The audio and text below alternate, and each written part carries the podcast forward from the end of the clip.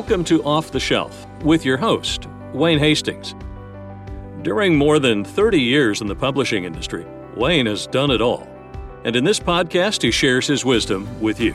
Now, here's Wayne Hastings. Hi, everybody, and welcome to the Wayne Hastings Company podcast. I'm Wayne Hastings. I hope you're having a pleasant day wherever you may be. Uh, remember, you can always email me at info at waynehastings.com with your questions or comments or topic suggestions, uh, or uh, you can visit my website, waynehastings.com, where I've got a bunch of downloads and other things that might be useful to you, including some blog articles specifically for publishing. Today's podcast, I'm going to talk a little bit about marketing, and we're going to talk about marketing strategy. And I know that's a big word and it, it intimidates people to think about marketing strategy. But uh, I want to give you three ways to create a successful marketing strategy. Very simple, very clear ways that you can sit down and begin to develop your strategy. Um, I've taken some of my thinking from an article that appeared in um, Inc. magazine uh, by uh, Raj Jana, and he, I think he did a great job of putting together these three basic steps. I'm gonna I'm gonna take them and tweak them a little bit for the book market, and and hopefully they'll help you to sit down and develop a good marketing strategy. So here we go. And you know, when, when you do a book and, and, and when you have it ready for publication, you do need to have a strategy, whether you're self publishing or whether you're traditionally publishing it, you need to have a marketing strategy. Even the publisher is going to rely on you to do quite a bit of marketing. So it's best as you're writing your book and, and thinking through the concepts of your book that you also think through um, a marketing strategy. So, I want to give you these three ways to create a successful marketing strategy here in this podcast. First of all, very elementary, make something worth marketing. Uh, believe it or not, uh, powerful marketing, no amount of powerful marketing is going to sell a bad book. I'm sorry to say that.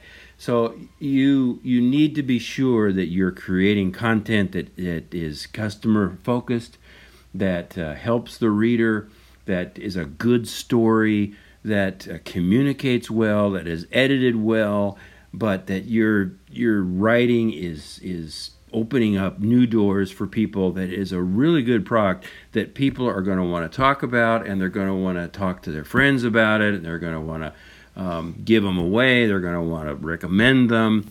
You want to make something that's worth marketing. And, and so your focus initially has to be on something that is really good.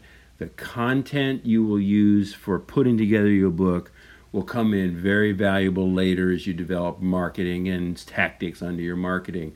But first of all, you've got to make something that's worth marketing. You've got to be sure that this book just isn't some sort of uh, blathering about some topic that you're interested in, but that you actually sat down and created a wonderful book. Uh, the second point that Raj brings up is called bridge the gap between product and customer. And what he's what he's saying there for us that uh, that love to write books and are, and are authors is we need to create an author brand. We, we need to develop relationships with customers, and those comes in lots of ways. That comes in speaking, that comes in your website, that comes in social media, that comes in how aggressive you are in social media to go out and find new readers but it's also about the brand that you're developing. You want to have a brand and a story that connects you to an audience. And then that audience is going to be able to take what you do viral and make other people in their audiences aware of the good things that you're doing. But you need a brand. You need to be a brand focused person. We've done some we've done some talking about building a brand in other podcasts. Uh, if you have questions about branding, you can always email me. But you really need to build a system of branding across every platform so that your audience sees your product everywhere. They know your product, they know who you are, what you represent. You have built a brand. And again, that goes across platform from your website, uh, your home base, we like to call your website, to uh, all of your social media posts, to all your speaking events to your cover design. Uh, everything needs to speak to your brand and the brand that you're communicating to your customers so they know who you are. And then it, the last thing that he mentions in the article, and it's something we talk about a lot, is being involved in social media. And what he says is you create channels to get your product into the customer's hand. For us, we need to create ways to be have our product in front of our customer. And it's not simply posting to facebook or twitter hey buy my book. That's not it at all. It's developing deep quality relationships with people online. So when your book is ready to go you have a tribe to quote seth godin you have a tribe of people who are ready to buy it who can't wait for you to release it. That takes time to build up. That takes effort on your part. It's hard work no doubt about it but if you want a successful book, it's something you have to do. And you can't wait until the last minute to start this kind of planning. You've got to start way on the front end, uh, way before uh, your book is completed, to begin developing these channels to get your product into customer hands. Now, if you're traditionally published, your, your publisher is probably going to do a good job to get your product into whatever is left of retail, book retail uh, and they might even be a little bit dipping their toe into some social media and the like.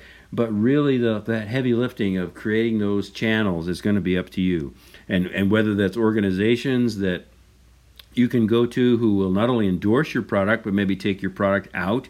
It's endorsers uh, who can endorse your product. It's all of those things added together that create these multiple channels for you then to have ready to go when your book releases to buy your book. So that those are three great tips on how to begin developing a marketing strategy. And as always, if you need our help, we're here at the Wayne Hastings Company to help you build an effective strategy. You can always email me at info at waynehastings.com and we can talk about how to build a marketing strategy and help you uh, create what we're talking about here. We'll also look at your product and do some product reviews and let you know what we think, if it's trade worthy, if it's commercially ready to be published. We can do all those things for you. Uh, others can too. Um, but these are three great steps. And the last thing I want to say is the good news is uh, my next book, uh, Seven Tips on Marketing and Selling Your Book, will soon be available. I saw some final PDF files uh, this week and I hope to have that book uploaded in a couple of weeks. And and I think it'll be a real valuable tool to help you set marketing and selling strategies. So I hope you enjoyed today's podcast. Again, you can always email me at info at waynehastings.com for either with questions or suggestions for topics uh, for future podcasts. We'd love to hear from you. We've enjoyed hearing from those of you who've taken the time to do it. We thank you very much. So thank you for listening today, and until next time. You've just finished listening to another great episode of Off the Shelf with Wayne Hastings. If you've enjoyed this episode, please be sure to subscribe to the podcast. We'd also be grateful for a review. If you'd like to suggest a topic, email info at waynehastings.com. Thanks for listening to Off the Shelf with Wayne Hastings.